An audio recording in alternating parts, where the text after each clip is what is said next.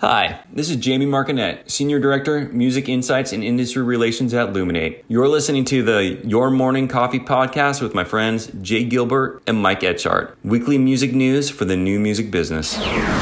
For music business worldwide, on demand audio streams grew 13.5% to reach 616.5 billion in the US and five other key stats from Luminate's mid-year report.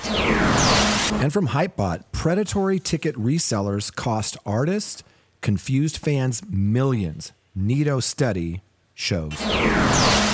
And from Billboard, there's a free mobile app helping teens crash the Hot 100, and it's not TikTok. Mm. What? Not TikTok?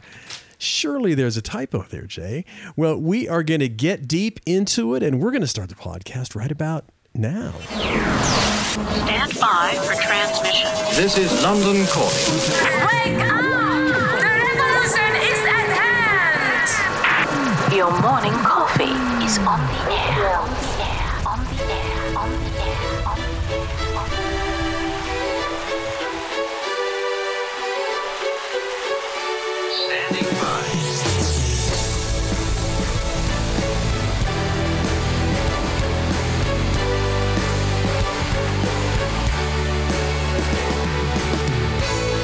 Your morning coffee. The weekly music news for the new music business.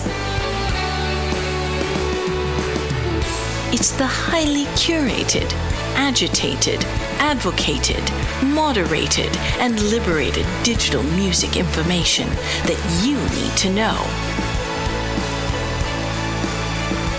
We are your digital music authority.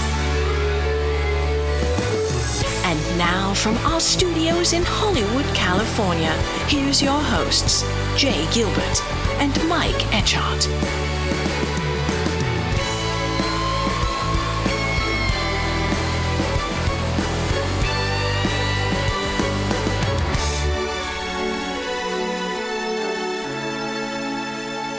Jay, so good to see you Good on to see a you. damn hot Oh, day, baby. It is super hot. toasty in SoCal today. Yes, it is. I was, as I mentioned to you, I was out and about in your neighborhood, and ooh, it was hot. Ooh, it was hot. You're brave. You go outside. I am brave, indeed, indeed. But what a, a good week and uh, fun to be Oh. talking about these stories. and it was fun to drop our uh, special with Jamie uh, from Illuminate Oh. Yeah, and thanks, last week. thanks Jamie for the intro to the show this week. Yes. he is he is just the best. We had such a great conversation. If you haven't heard the bonus episode, um, we sat down with Jamie and talked about the Luminate mid-year report, which we're going to cover uh, a little bit uh, more today uh, with this music business worldwide. Uh, story, but uh, we really appreciate the uh, fine folks over at uh, Luminate.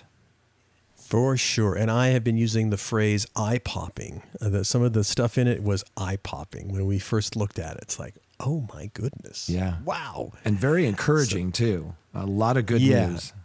Yeah, it is. And you're going to make an appearance uh, over at the LA College of Music this week, I think, aren't yeah, you, Jay? yeah. Thanks for bringing that up. Uh, on Monday, um, with my friend Jeff Mayfield, um, they've invited me to come over and talk a little bit about the new music business and about uh, the data platform Viberate and some other things. Uh, really looking forward to that on Monday.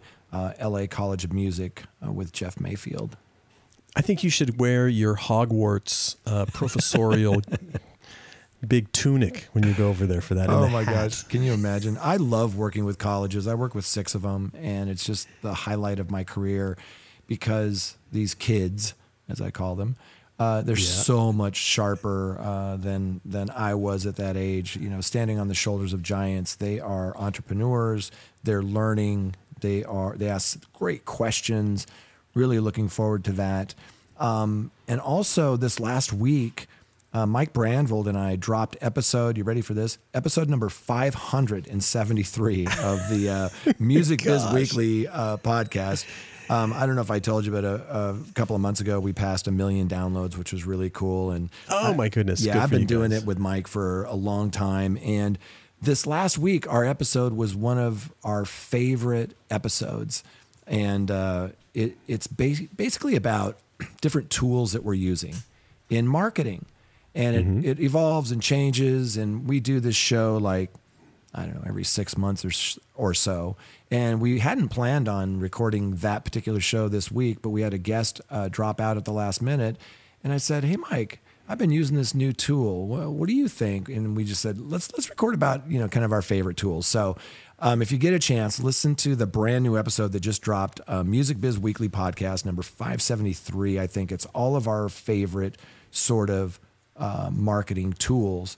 And before we hit record, I wanted to mention that you and I are big fans of Bobby Owsinski. We talked about We him are. last week on the podcast.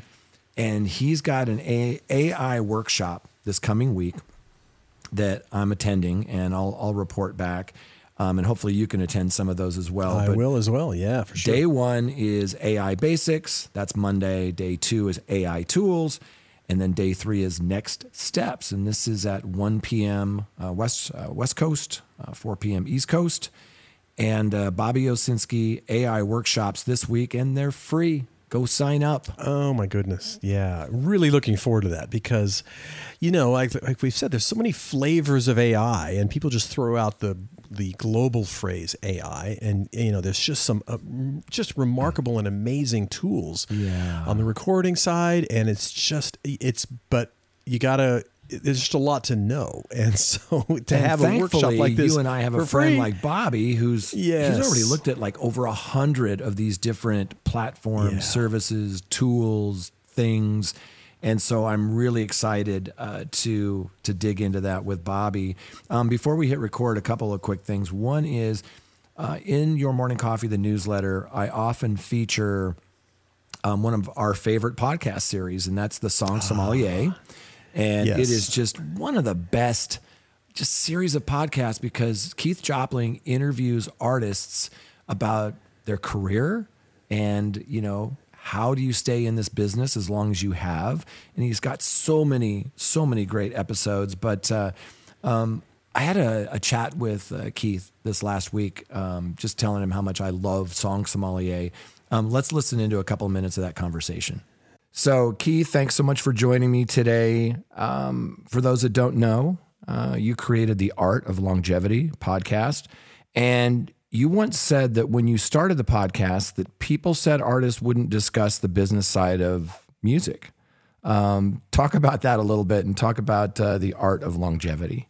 Uh, thanks, Jay. Thanks for uh, having me on this conversation. Um, yeah, it's one of the things they said. Um, and who was they? I mean, you know, I, people in the industry, people in the media side.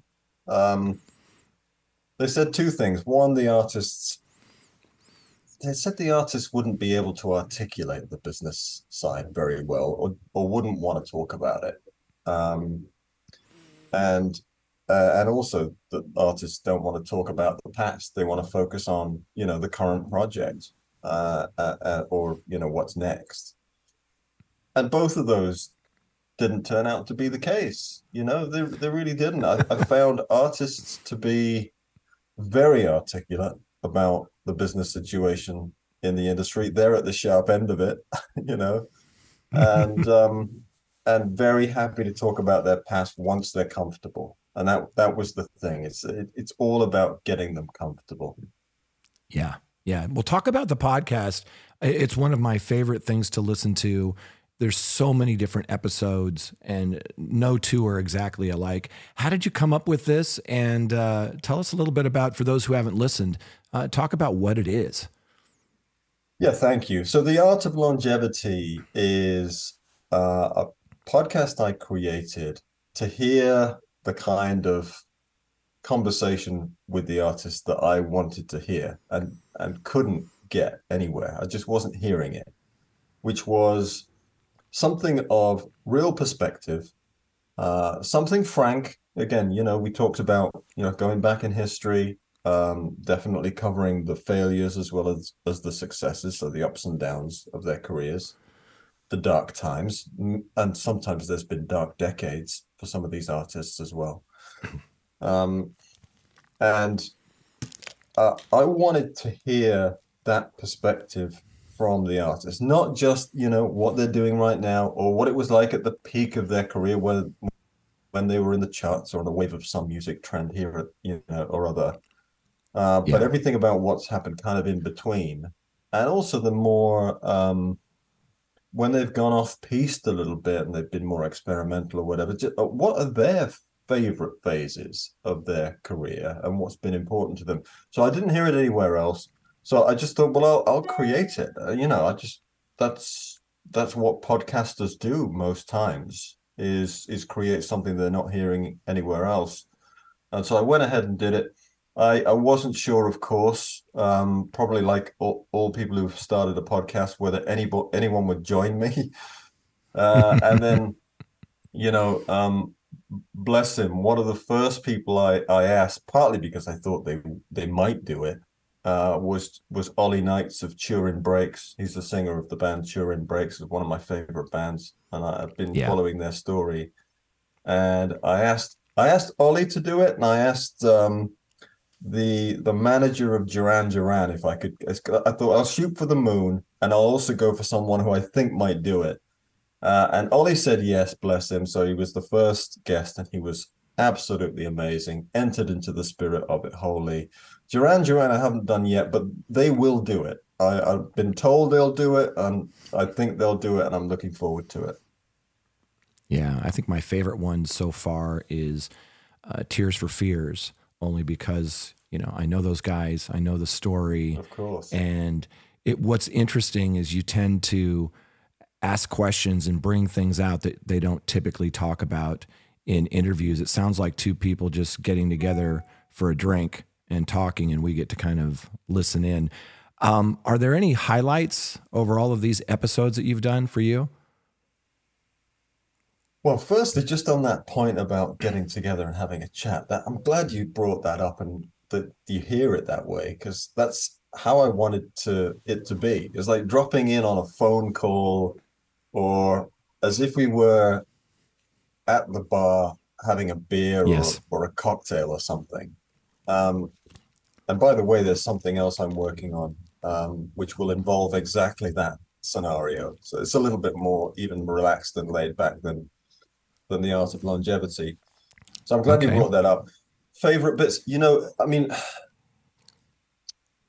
there have been some favorite episodes, and they're usually with the unexpected people. So, um, on the one hand, it's been wonderful to interview um, people that I consider to be my musical heroes. Um, Mhm. And that would be, you know, indie bands like Death Cab for Cutie, um, a classic artist like Suzanne Vega. They're all on my favorites list, you know. So when they agree to do it, I, it's it's wonderful because I I don't have to prep that much by way of understanding their catalog. I just need to focus on what I would always dream about asking them, and then just staying calm and not, you know, not getting starstruck. But I enjoy Yeah. those interviews so much. But the other the other side of it is you take someone like Nerina Pallot, um, who's a, a UK-based singer-songwriter who, you know, had moderate success at some point in the early 2000s, and I'm vaguely uh, was vaguely familiar with her work, and then I've really enjoyed episodes like that because, first of all, the prep is like it, it's a form of the deepest form of discovery. And diving into the catalog of someone like Nerina, she's everything she does is class. You know, um, she writes real songs, they're genreless. Uh, and her story's been interesting because she had moderate success, and then she's one of those artists that for forever is on the industry swings and roundabouts. Like one label at a time. You know, um, she's had different managers. She's now self-managed. She's been through the ringer and the ups and downs. And so when I interviewed Nerina, she was a terrifically articulate. She was friendly. She was willing to talk about anything, and she was super insightful. And I just loved that conversation. And there's been a bunch like that with artists that actually either pitched to come on or their PRs or their managers pitched to come on. And I thought, well, I don't know them. Should I should I take the time here to, to get to know this artist? And it's so rewarding when I've done that. Yeah. Thanks so much for joining us today, Keith. Keep up the great work. Um, uh, much success for uh, uh, more episodes of the Art of Longevity. Well, I'm glad you're a fan, Jay, because I'm a fan of everything you do, and it's it's it's just great. It's affirmation because sometimes when you do a podcast and you know the numbers are good, but they're not. You know, it's not huge like a radio show or something that's you know front and center on one of the platforms. It's a cult podcast essentially. You know, we do a few thousand downloads each episode, but when I hear people like you say they love it, it's important, and so it's it's Yeah. real affirmation for doing it. So thanks ha- thanks for having me on, and keep doing everything you're doing. Thank you, sir. Appreciate it. so great. And again, best name ever for for for this. It's like Yeah. the song sommelier. Of course, you know. I wish I thought of that and Yeah. and you know trademarked it as a matter of fact, but I did not. Yeah. And uh, good good on him, man. He's such a great guy, and Yeah. just he's he's fantastic. Yeah. Love listening. And if you look at the podcast series, each one, the cover has like this um, unique sketch of that artist. It's just beautiful. I mean, it's just Yeah. one of the best done uh, podcasts out there. And if, if you don't know who Keith Jopling is, you know, he used to be with Spotify years ago. He's with Sony Music, but he works with one of our favorite companies, Midia. Right, we all, we often talk about Mark Mulligan and Tatiana Cirisano, and you know we we follow Midia very very closely. Um, so check out the song Sommelier. One of the best. Uh, the the podcast is the Art of Longevity, and I believe he's got an episode coming up with Corey Taylor. Um, but again, uh, don't miss it. It is one of those things that you will fall into the rabbit hole. It's so well worth your time. Absolutely. Hey, we also want to thank our sponsors because every week Jay and I get to do the show, and we certainly appreciate the folks that uh, whose shoulders we stand on. And after that big Mexican dinner last night, I'm a little heavier than I was last weekend. Uh, but hey, want to thank Hypebot. Since 2004, Hypebot has chronicled the new music industry and the trends and technologies that are changing how music is discovered, consumed, marketed, and monetized. It is edited daily by founder Bruce Houghton with help from Alana Bonilla.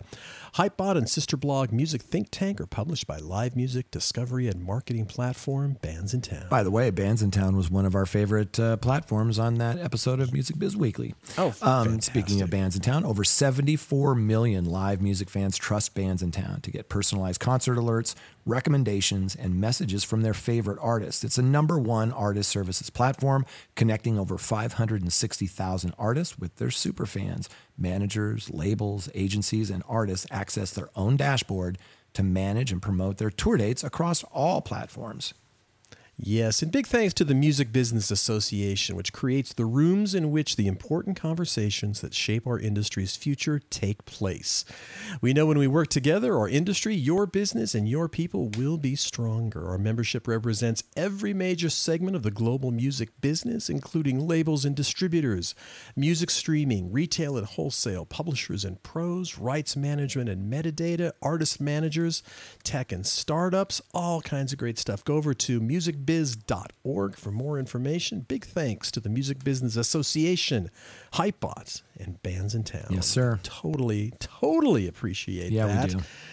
And of course, I get to hang out every week with that bon vivant man about town, the guy with the Hogwarts big tunic on. Wow. My good friend, Mr. Jay Gilbert. He's a music industry consultant. He's a curator of the weekly Your Morning Coffee newsletter and a former executive with Universal, Sony, and Warner Music Groups. Ah, yes, sir. And uh, this gentleman across from me is longtime host of Sound and Vision Radio, Mike Etchart, formerly of SST Records, Warner Music, Capitol EMI, and Universal Music Groups. And you and I, before we hit record, we were talking about this really cool video uh, we saw, and I added it to your morning coffee. So it's in there under the headline Playlistification.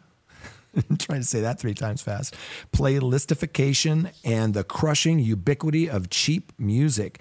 And we saw this on Hypebot, and it is phenomenal. So don't miss this video. And it, it says, according to Luminate, our friends at Luminate, 42% of tracks um, of 66 million tracks on music services get less than 10 streams, and 24% have no streams at all. Uh, quote, there's too much new music and most of it sucks, end quote.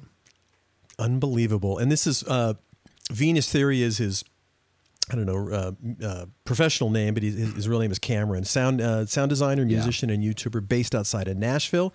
Super great, and, and I was not familiar with this guy at all, and I was I was riveted when I was watching it. It's like, Yeah. oh my god, this guy's fantastic. So I look He's forward good. to going back to his. He's really yeah, to his YouTube snarky, funny, and well informed. And I think you'll really enjoy the video. I went back and looked at a couple of other videos he'd done. They're they're super pro, super well done. So Cameron, aka Venus Theory, you got a couple of new fans here. Um, Oh, nicely done on on that video. Well, and as we were saying, you know, it was so beautifully lit and so beautifully edited, and you know, we notice those things Yeah, when, when people take the time, and it's it's awesome. So, well, Jay, I say we jump into the stories. The first from Music Business Worldwide: on-demand audio streams grew 13.5 percent to reach 616.5 billion in the U.S.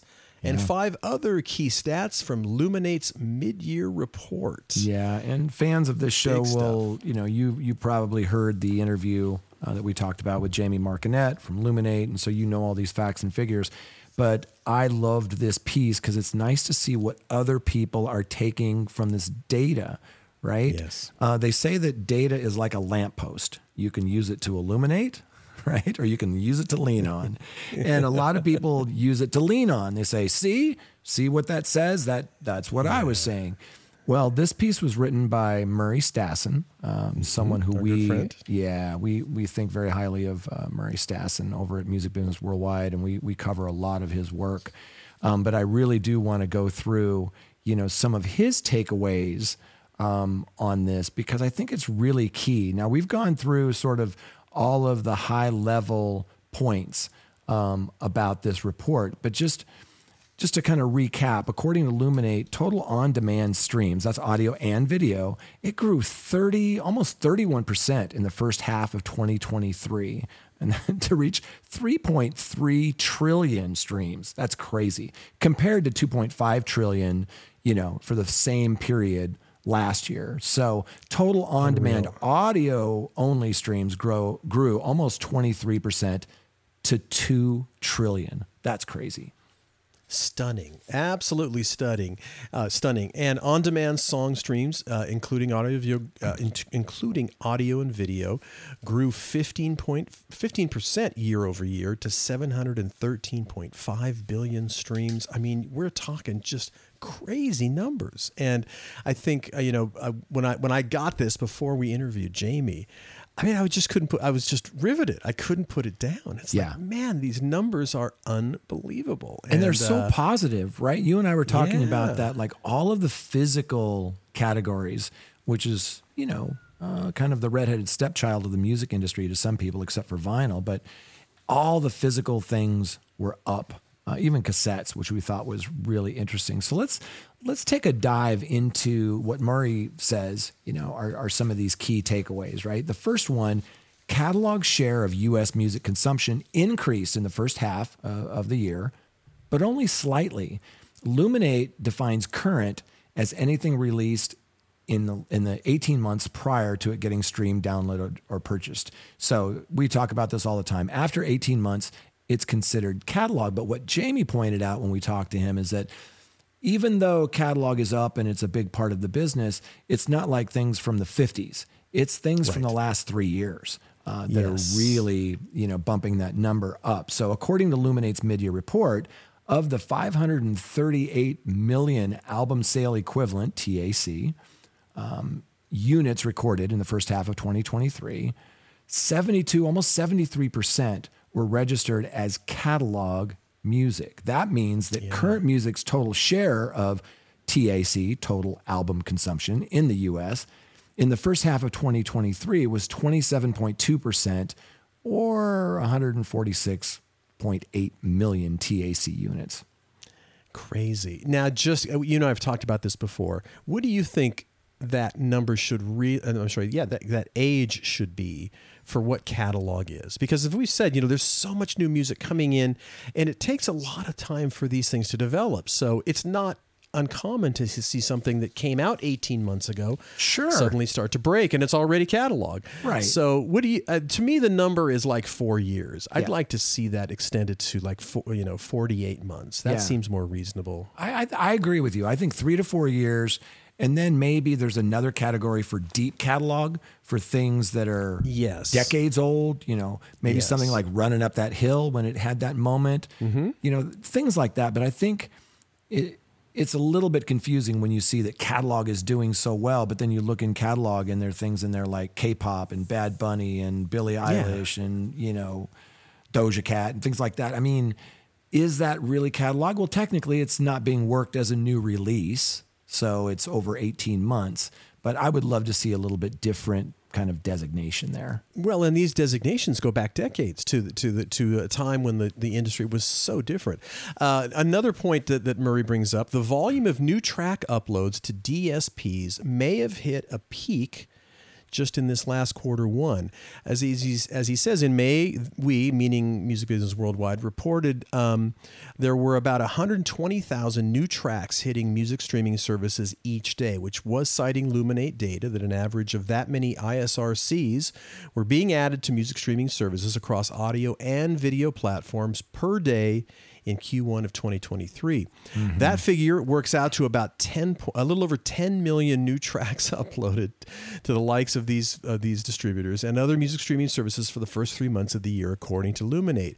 They pointed out that if the number of average daily new track uploads continues at the same rate of 120,000 per day for the rest of the year, by the end of 2023, over 43 million tracks will have been uploaded to Spotify. Okay. Well, Uh, let me let me interject here because Yeah. this is where I sort of um, I, I disagree with some of these because they just said 43 million new tracks. These are not tracks.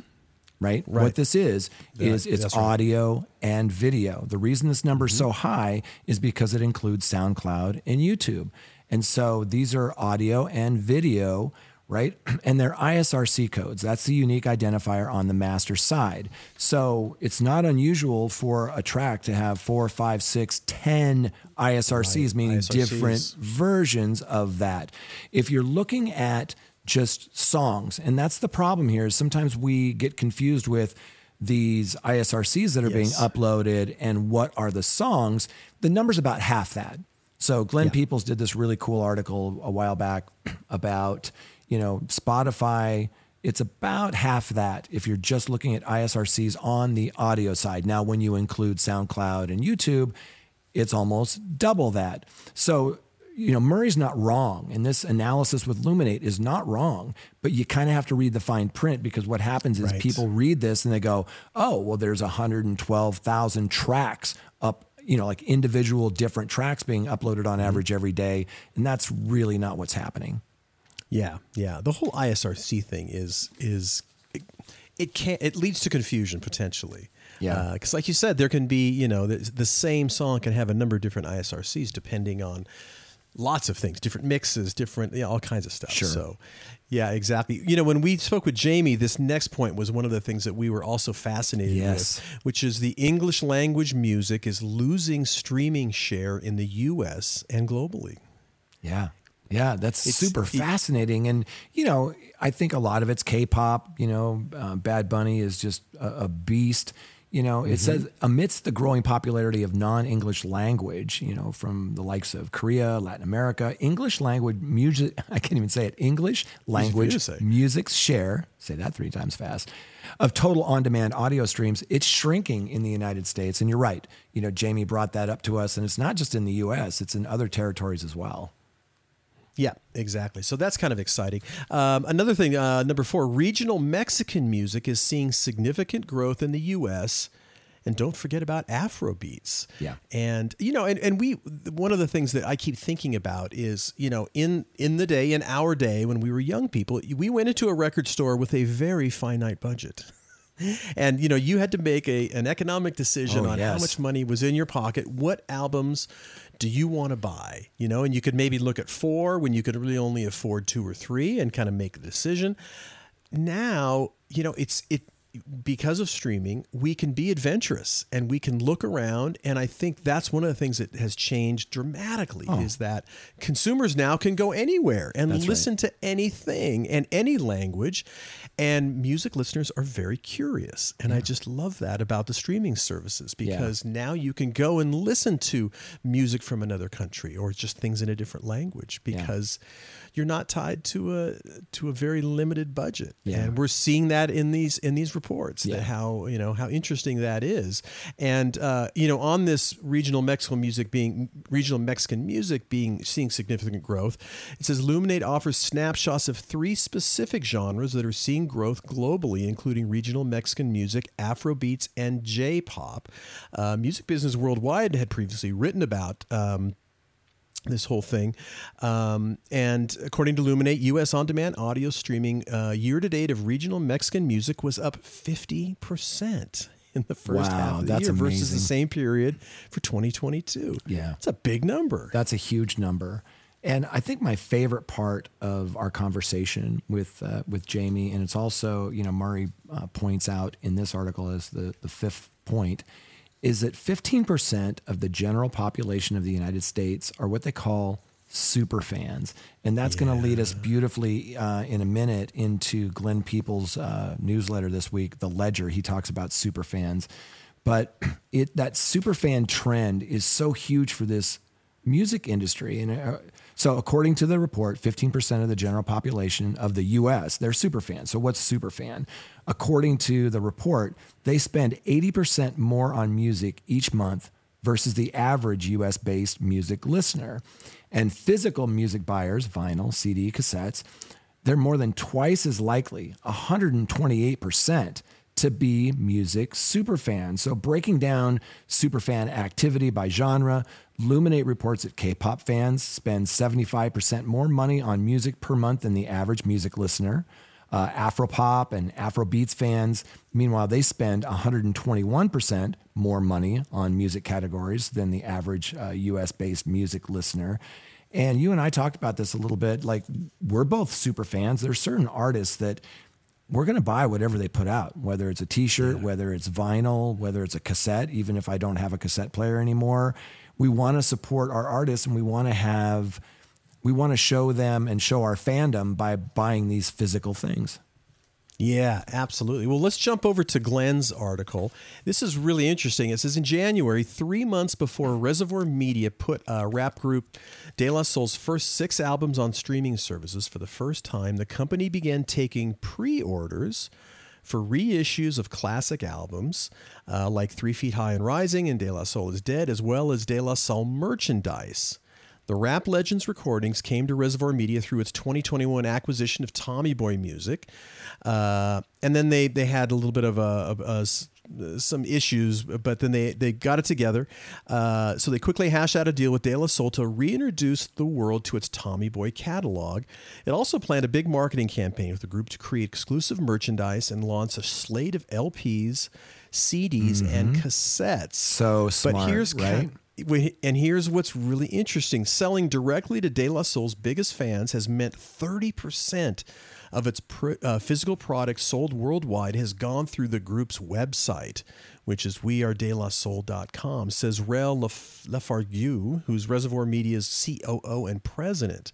In the process, Reservoir was able to tap into a consumer group of rising importance in today's music business super fans. 20% of wearedelasoul.com customers are repeat customers in just the first six months of the store opening, he said.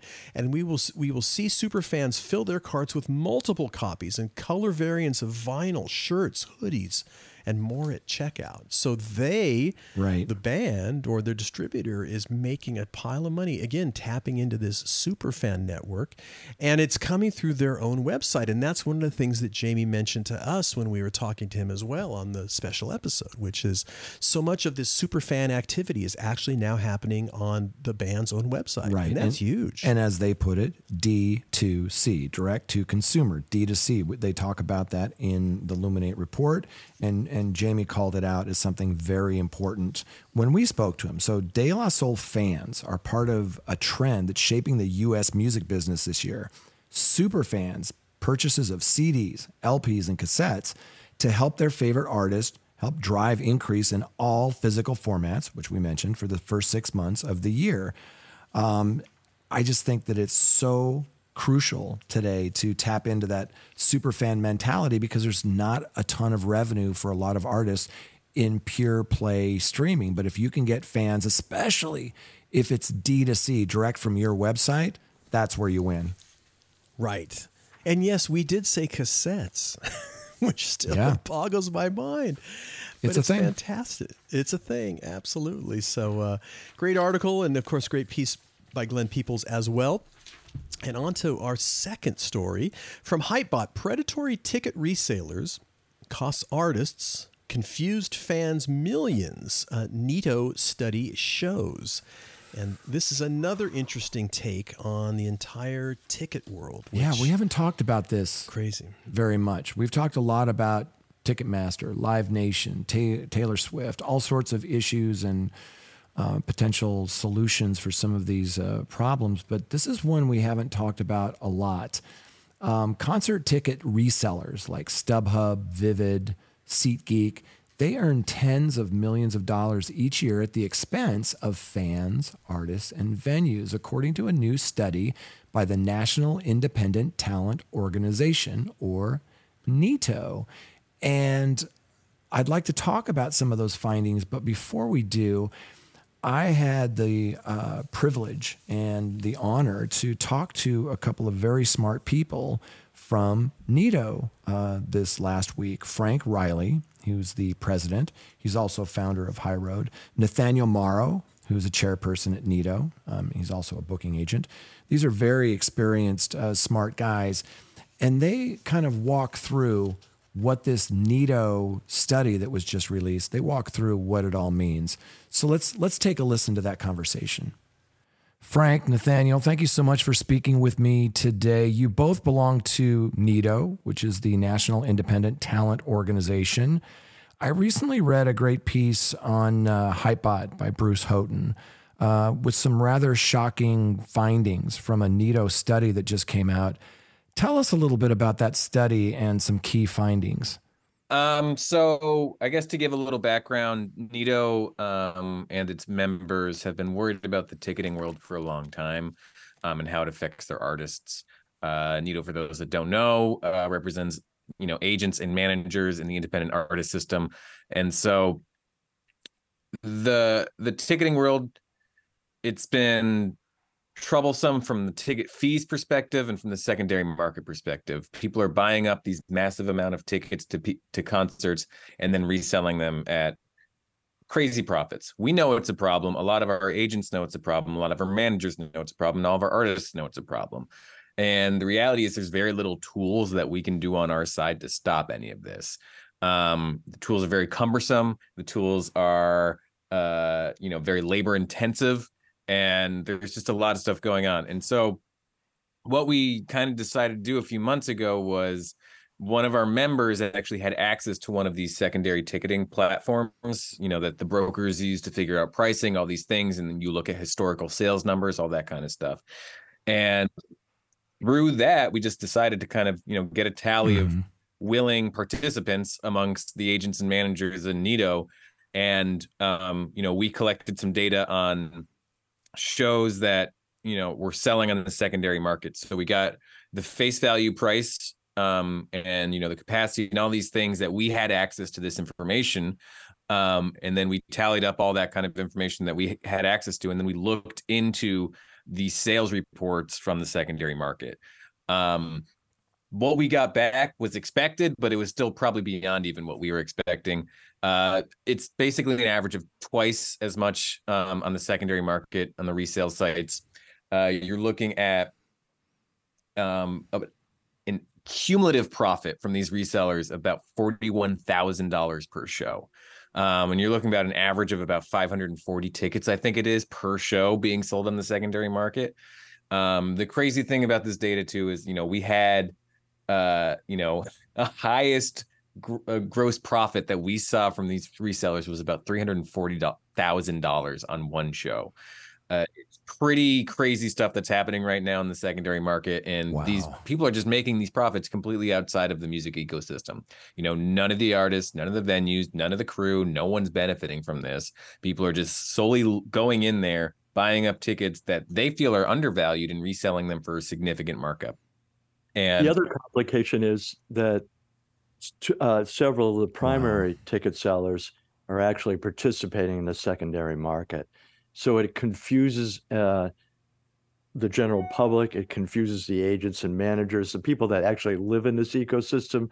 It's uh, it's a really difficult and opaque system, and it's benefiting everybody but the artists. Wow. What?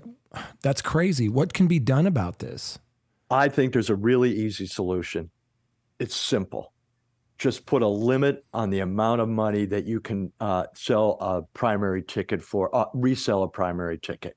If you take the profit motive out of the whole equation, the whole thing falls apart and disappears.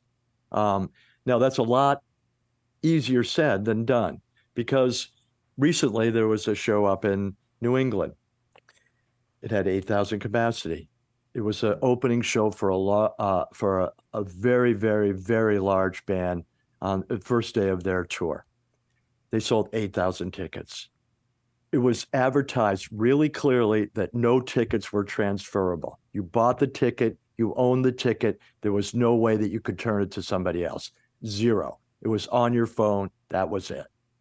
However on the day of the show two to three the promoter informed the manager that there were two to three thousand tickets sold through the secondary market. We can stop them from entering the venue. What do you want to do? And the manager caved and said i'd rather have the two to three thousand people in the venue than outside really upset.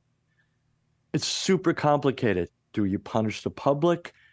Who do you punish in this situation and how do you get this thing open and how do you get you know get it to change it's baked into the system.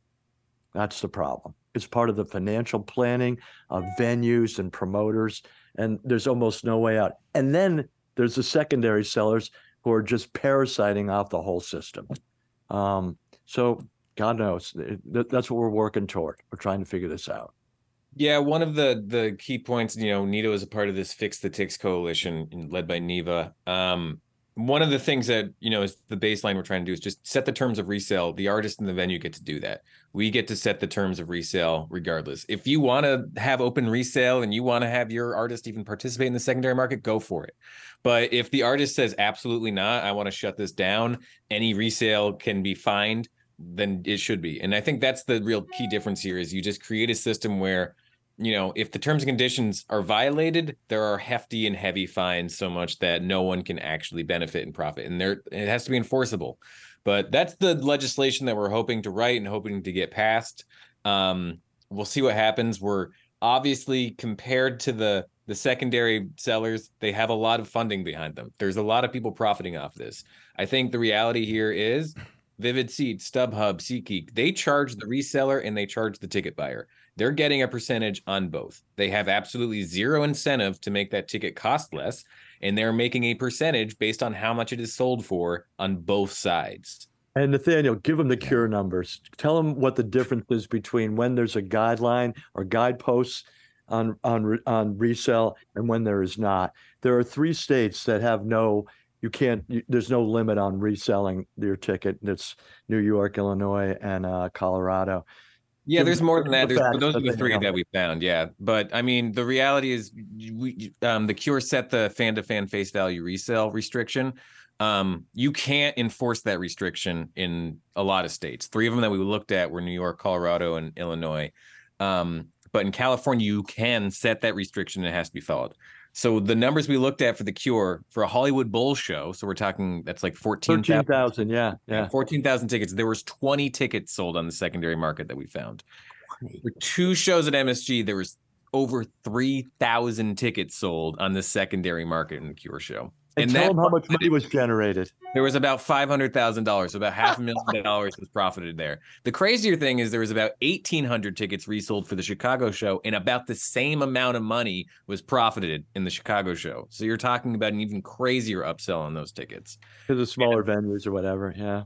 And the other, the nuts thing about the Cure show too, I looked, Frank. There was like the numbers are really obscured because there was probably about only I think there was about five or six tickets sold for like five thousand dollars each. Yeah.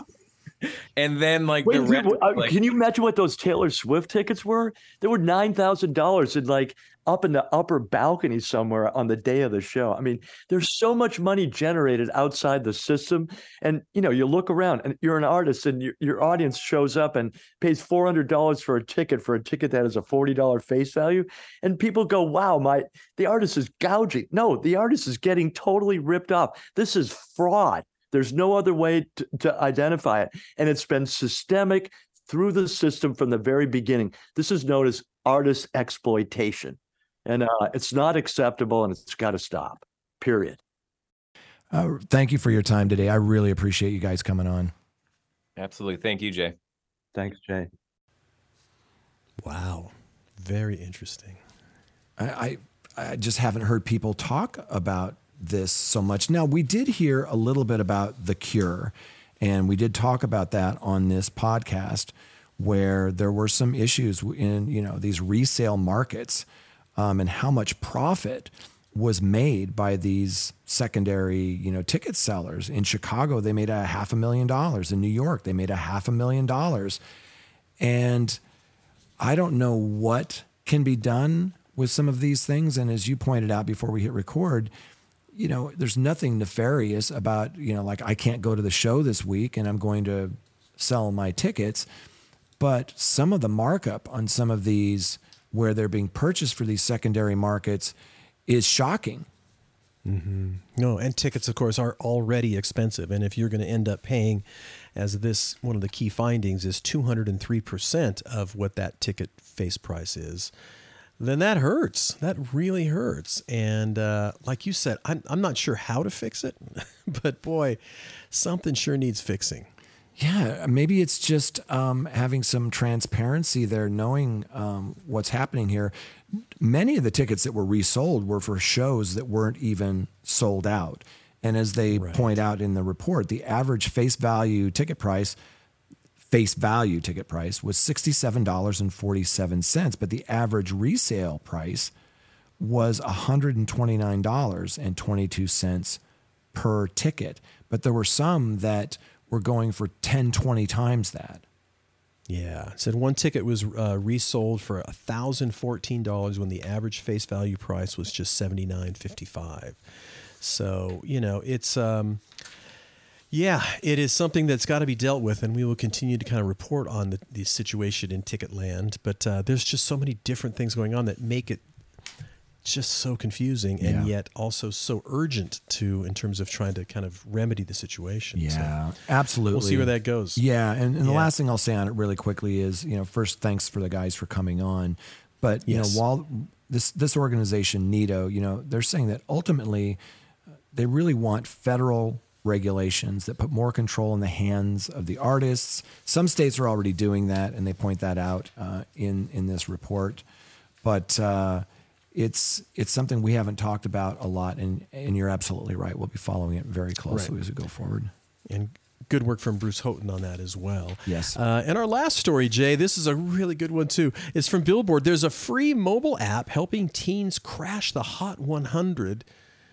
Okay, and I know what you're thinking, but it's not TikTok, and that is where it gets interesting. But you know, it's uh, we've been following the rise of this for a long time, and yowie, that Yeah. is it's really getting exciting. And uh, Well, you haven't called out what it is yet. Yeah, exactly. I know because I want to, I want to, I want to kind of tease it. But it says uh, Band Lab. That's that's the app. Their 60 million plus registered users have posted hundreds of millions of music videos on TikTok, and some are landing label deals.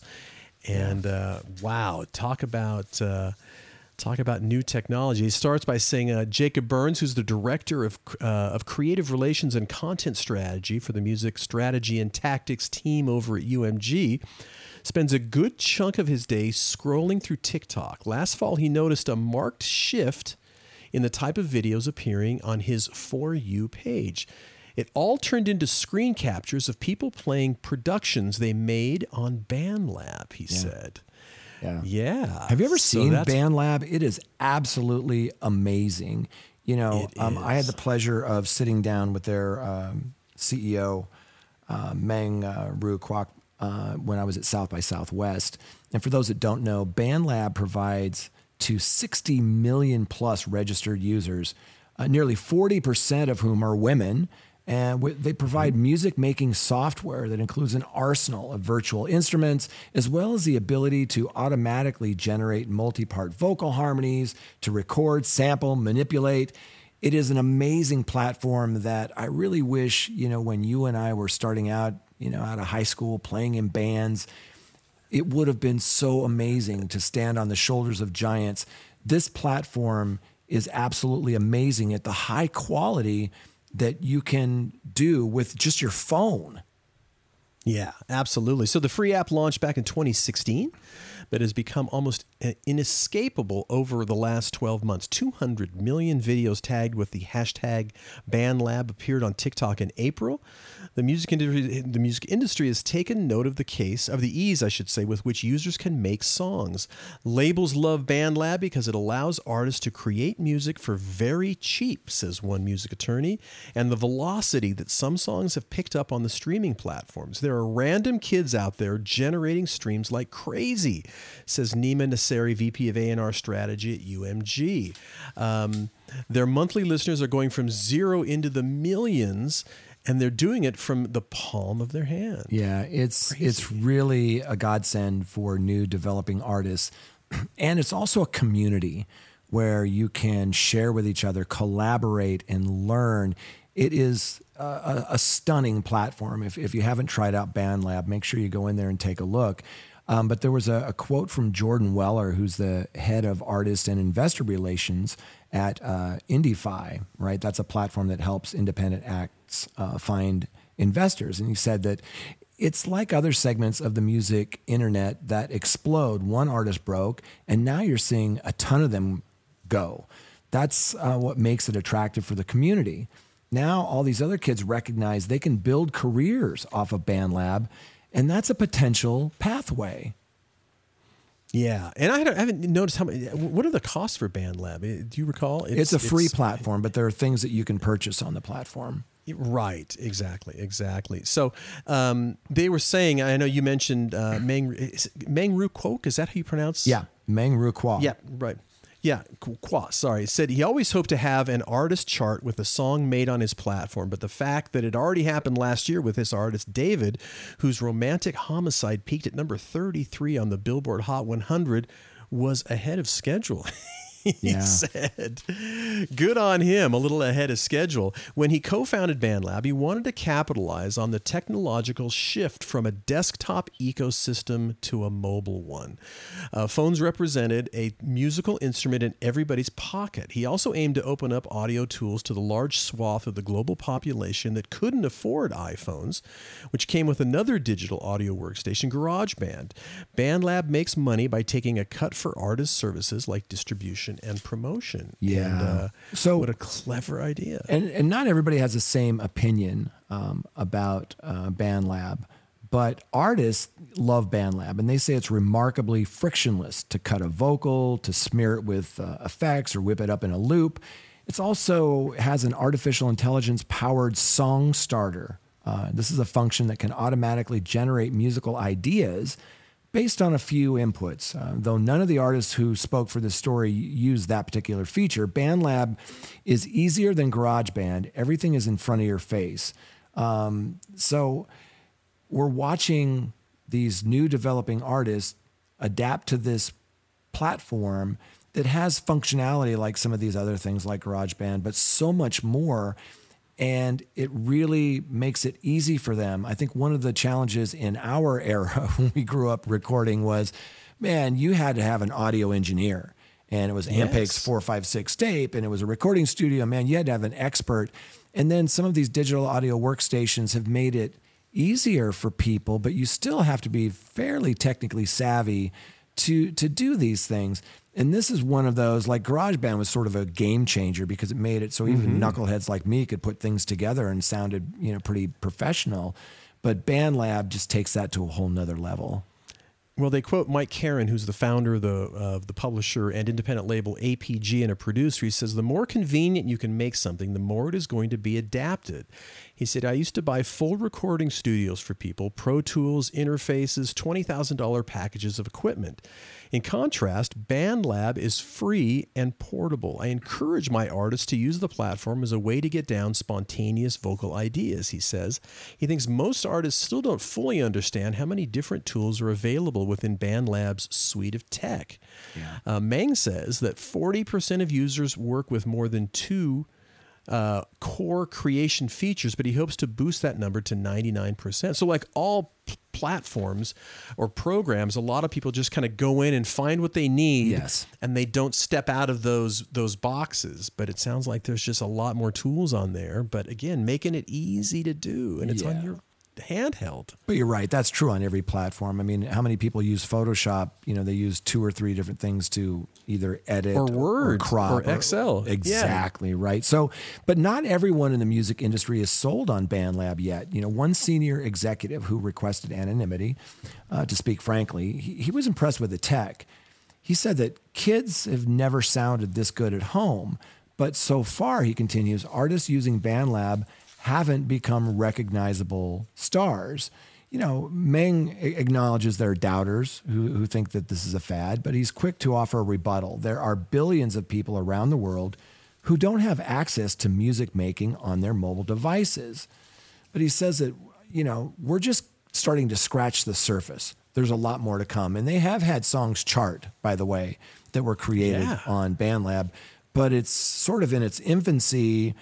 But as we've been reporting for a while, I remember when it was like 30 million users and then 40 million users. Now it's like over 60 million uh, people are using this platform and they can easily uh, manipulate and create uh, art, create music. And I just think that's such a healthy thing. No, absolutely. And again, we- we talk about the dramatic reduction in costs. So, you know, in our era as young people, I remember paying like 175 bucks an hour to go into a recording studio, which, you know, I, at the time the minimum wage was like $4 an hour. So that was a lot of money. Oh, yeah. And then when we when we see the development of a lot of these digital audio workstations, and now obviously, you know, uh, um, GarageBand comes free on any Mac device or on on any Apple device, but now we're talking again about a further reduction, and those tools are built in. It's essentially free. It's in a handheld device, and a lot of people I knew even before BandLab came out, they would just go to to you know into their phone and just sing parts, you know, because they were they just thought of something or they thought of a lyric, and they would just kind of Yeah. type it in and just use the the you know the kind of the little basic recorder to record something and then return back home and put it into their DAW and build on top of that. But here it is all the tools are already in your handheld device. Yeah. It's remarkable. It's a wonderful And- world. Yes, it is. And on that note, Jay and I are going to wrap up episode 153. Yes, it is time to do that as we go out into the heat. Uh, I want to thank our sponsors, Music Business Association, Hypebot, and Bandsintown for doing the business. Jay and I certainly appreciate that. And of course, we appreciate you, the listener. We can't thank you enough for checking us out when you do. And uh, it does not go unnoticed, nor does it go unappreciated. So thank you, mucho. So, on behalf of my good buddy, Jay Gilbert, wearing his Hogwarts tunic of of uh, being a prof- professor, uh, I say thanks, and we'll see you next time on the Your Morning Coffee podcast.